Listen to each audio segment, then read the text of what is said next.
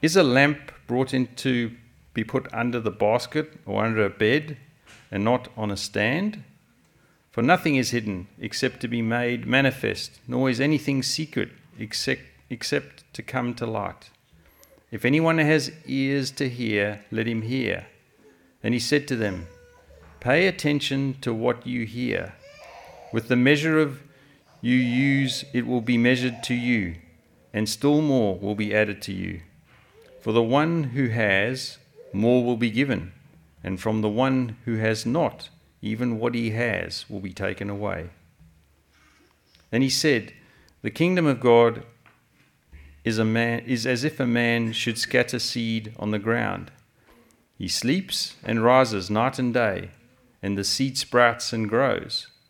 He knows not how. The earth produces by itself the first blade, then the ear then the full grain in the ear.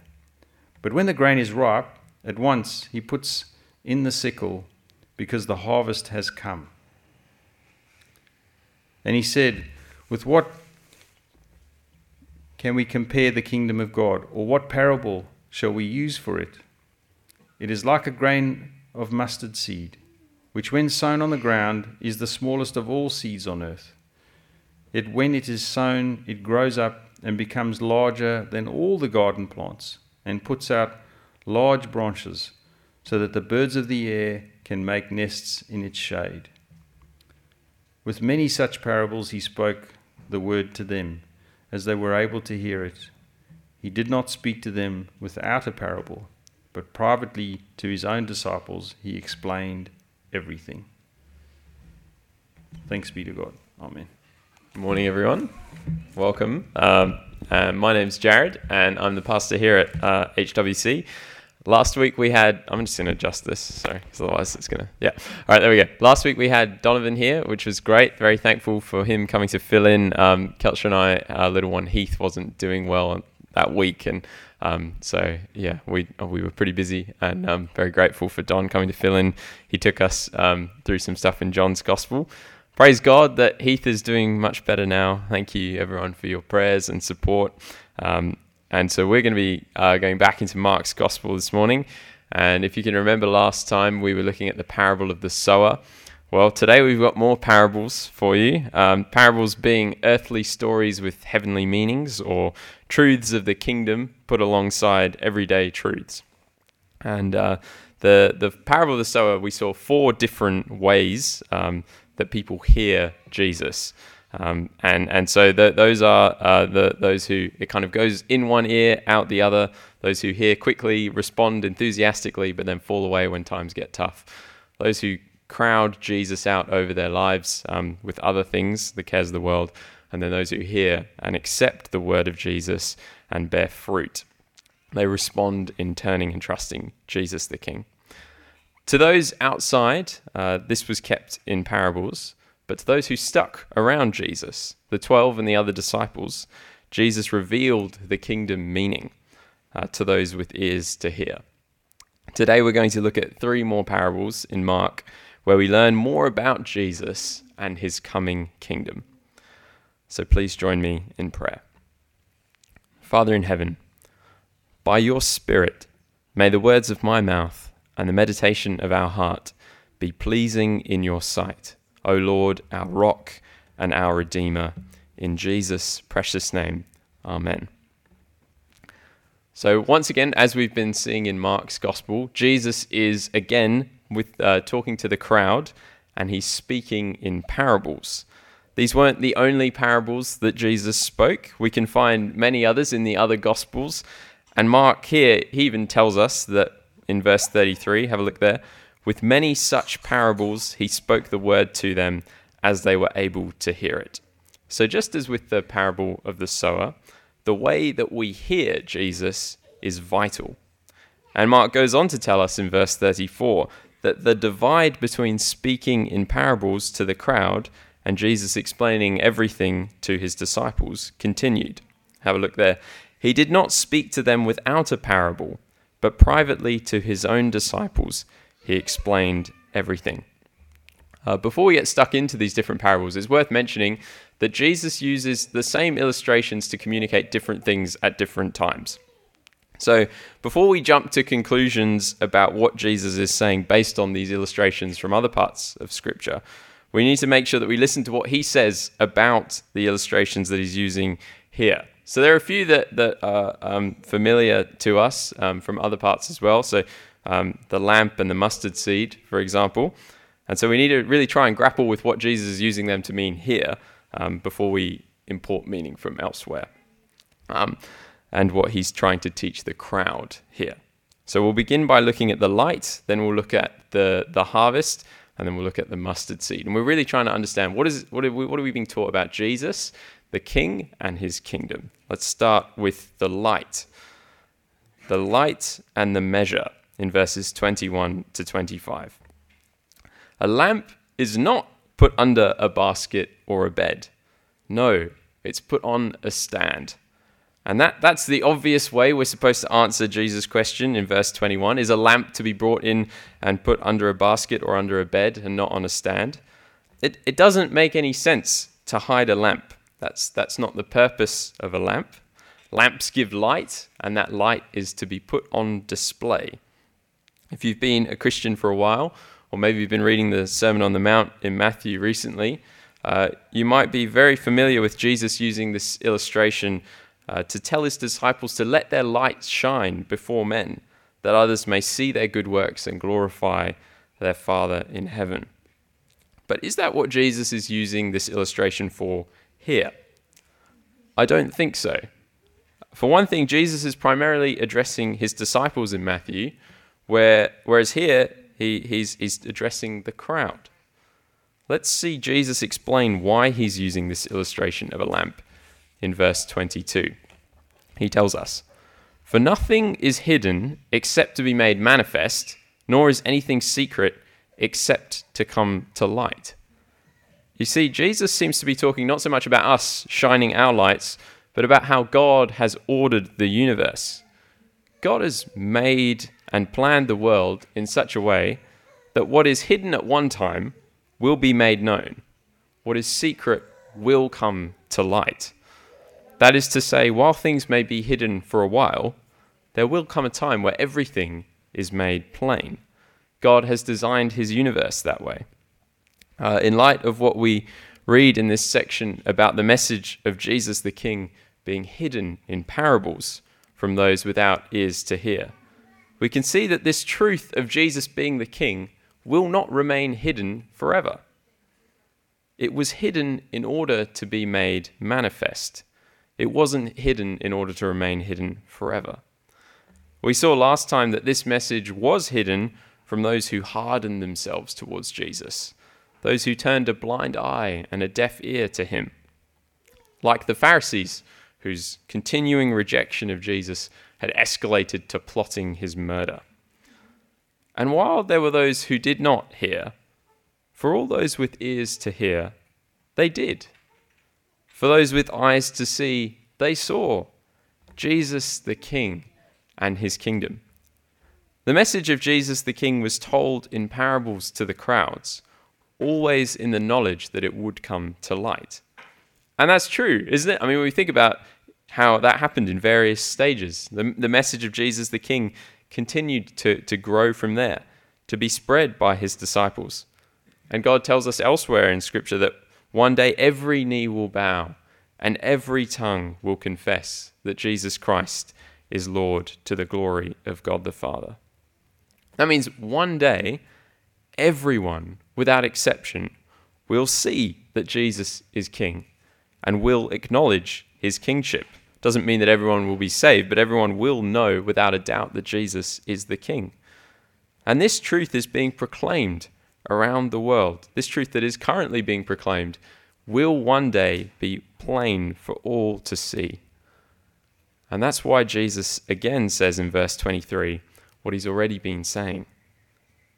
If anyone has ears to hear, let him hear.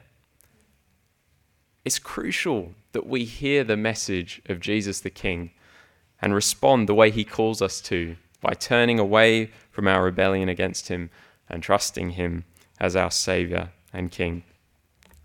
Like in the parable of the sower, how we hear Jesus is crucial. We can't just let the sound waves bounce around in one ear, out the other. No, no. We need to truly hear Jesus. True hearing is to understand what he's saying, it's to accept it and to be changed by what we hear. And that's why he says in verse 24 pay attention to what you hear. With the measure you use, it will be measured to you, and still more will be added. We must pay attention to what Jesus is saying. The measure with which we hear Jesus will be measured to us. There are different amounts of hearing, and that's about how seriously we listen to Jesus. Not, not did you read through you know the whole Bible in one day. It's um you know how how how are you hearing Jesus? How how are we seriously hearing him? Are we taking his words to heart? Do we take Jesus at his word? Do we believe him when he tells us that he's the king of the whole world? Because the choice we make has eternal consequences. And we think about how Mark has structured his gospel. It's just amazing that he, he shows us here's Jesus, he comes in on the scene, he's proclaiming his kingdom, he gets baptized, he goes out and he does his ministry. He's forgiving sinners, he's healing people, he's casting out demons. The opposition is intensifying to the point where people want to murder him. And now we get into some of his teaching. And Mark is telling us, as Jesus told the people then, listen to Jesus. Uh, as we continue in Mark, there are going to be some things which uh, Jesus is going to say that are hard sayings. Um, he's, he's going to call us to carry our cross and follow him. And so Mark and Jesus is, is t- are telling us right here listen to him, listen to Jesus. The, the way in which we hear Jesus has eternal consequences. Jesus says this in, in verse 25 For to the one who has, more will be given, and from the one who has not, even what he has will be taken away. At first glance, we may think that sounds really unfair. The rich get richer and the poor get poorer. I mean, the guy with half a piece of bread is not going to have that, and the guy in the palace is going to get another palace. Like, but that's not what Jesus is saying here. Um, he's, he's, he's, not, he's not talking about um, material blessings or anything like that. Um, Jesus isn't saying uh, the, the rich are going to get richer and the poor are going to get poorer. What he's, he's talking about is, um, is hearing and hearing Jesus. And so, in order to explain this in a way that I think is quite helpful, we need to make a distinction, and that's between what's called special grace, which is really God's grace of salvation, where He rescues sinners from judgment, and common grace, which are things like the rain and the sun and food. Um, special grace is only given to God's people, and common grace is given to everyone. So, when we look at Jesus' words in verse 25, um, it makes it clear that um, for those who are the recipients of special grace, that's those who hear Jesus truly, they will have at the end of time as their inheritance everything from God.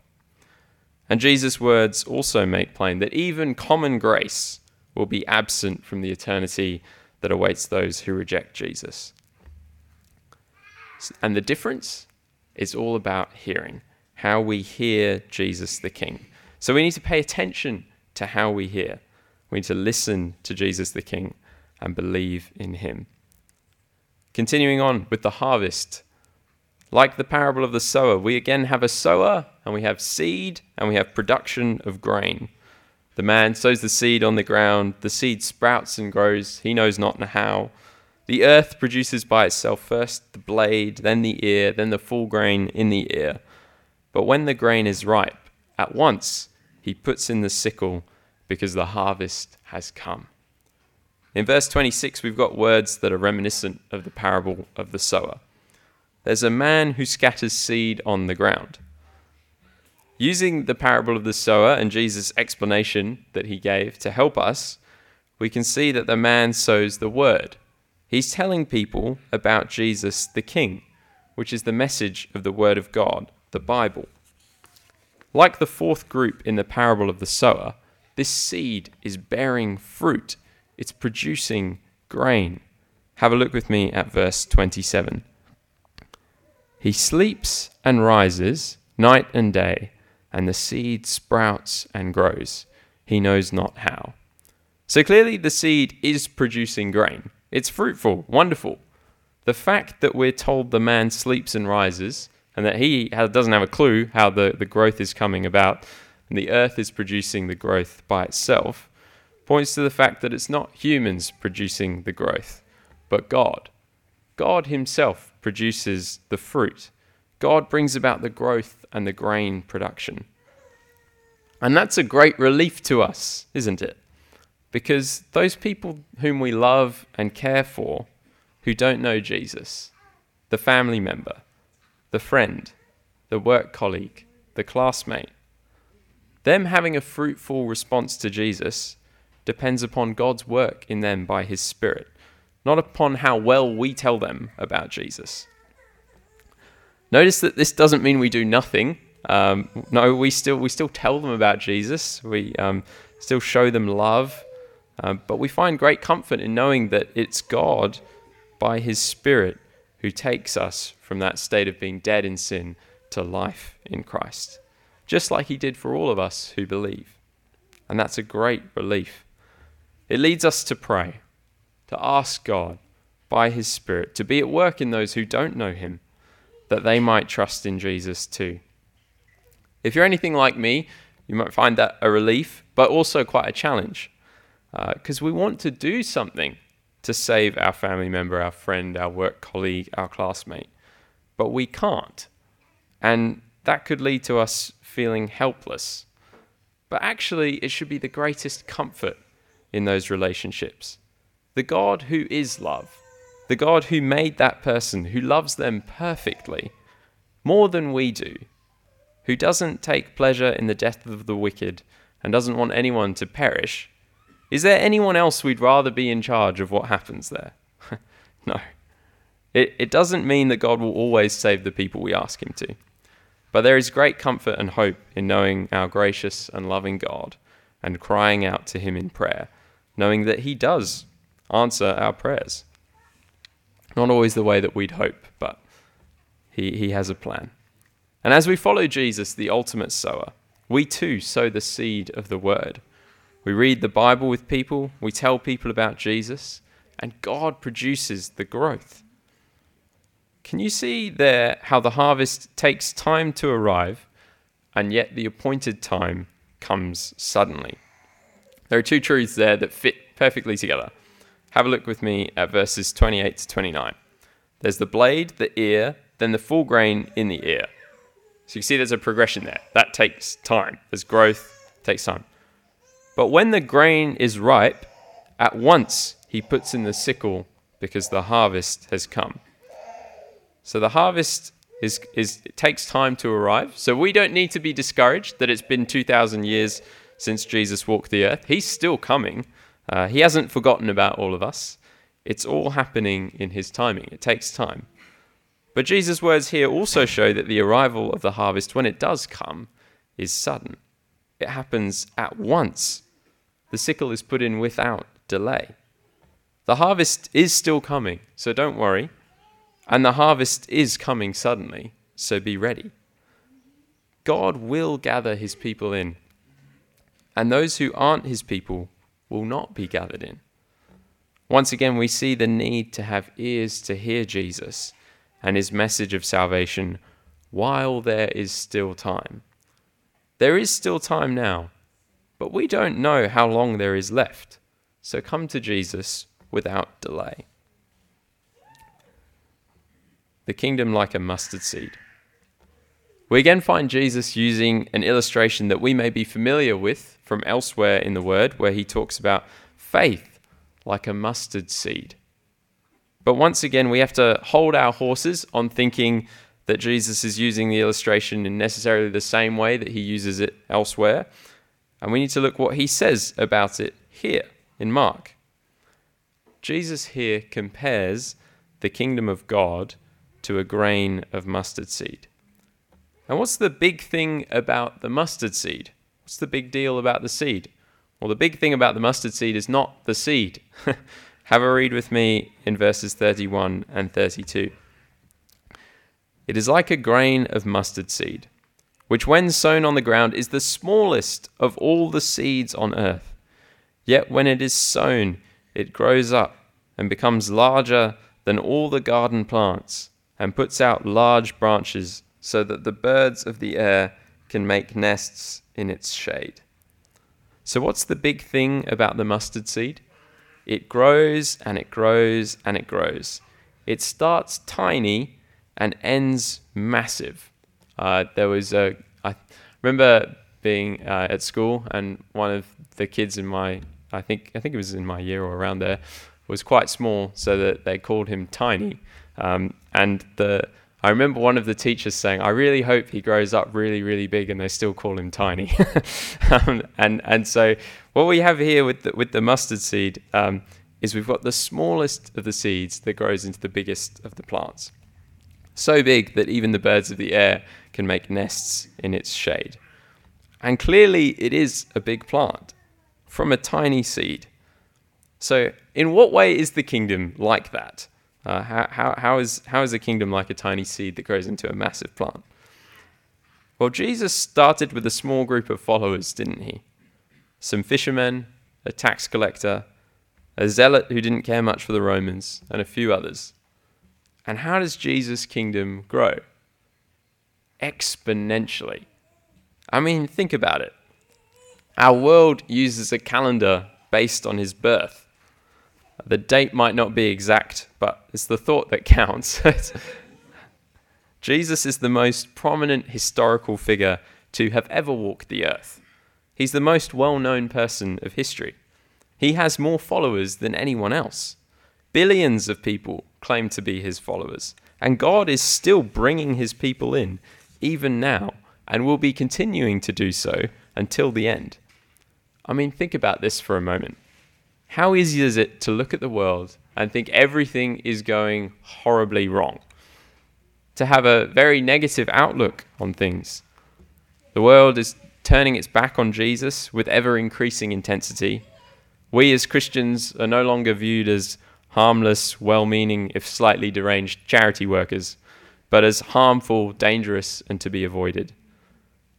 But we have a biblical basis to have a positive outlook.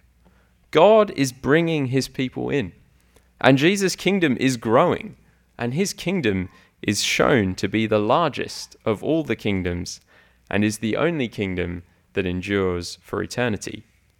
So don't be discouraged even when things aren't going our way, because Jesus is still on the throne and he will be forever.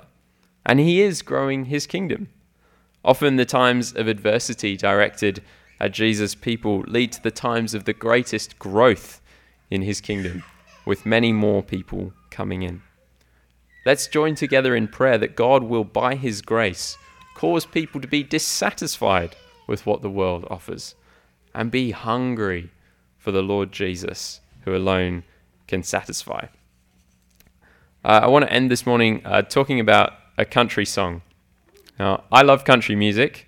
Maybe, maybe that makes you angry. Maybe, maybe, you, maybe you had no idea. Or maybe you drive a truck and like the uh, cold, cold beer. but this is a country song that I don't like. So, you know, maybe that's common ground for us. Um, and it's called No Hurry. And why don't I like it? Well, it sends completely the wrong message to people. That's why. Uh, it's a song about um, procrastination that starts with some pretty trivial stuff, you know, putting off washing the car, mowing the lawn, your usual country song kind of stuff. But then there's a long instrumental followed by the following words. I'll read them to you. When I must return to the cold, cold ground, have 'em take their time when they lay this sinner down. Heaven knows that I ain't perfect. I've raised a little Cain, and I plan to raise a whole lot more before I hear those angels sing. Gonna get right with the Lord, but there'll be hell to pay. But I ain't in no hurry. And then later, ain't in no hurry today. So, why do I have an issue with that? Well, it rhymes, but uh, no, I don't have a problem with rhyming. The message being preached here is pretty much the opposite of the message that Jesus has been preaching in the parables that we've been looking at today. I mean, sure, there's a little bit of truth in there, saying that we're not perfect, but aside from that, it's wrong. Uh, the message of this song is, in essence, the world's message with Christianized language.